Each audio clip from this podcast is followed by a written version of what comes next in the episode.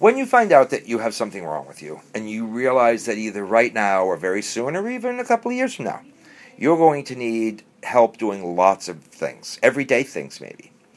And that's the time to start gathering together your posse.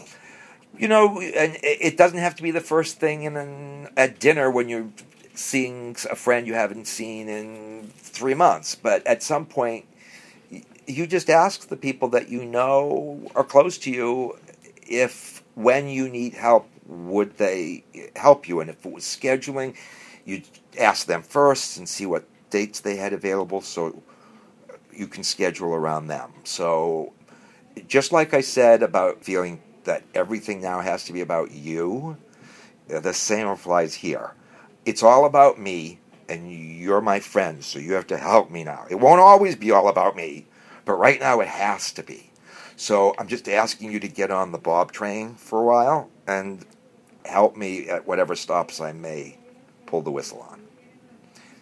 No, no one ever says no.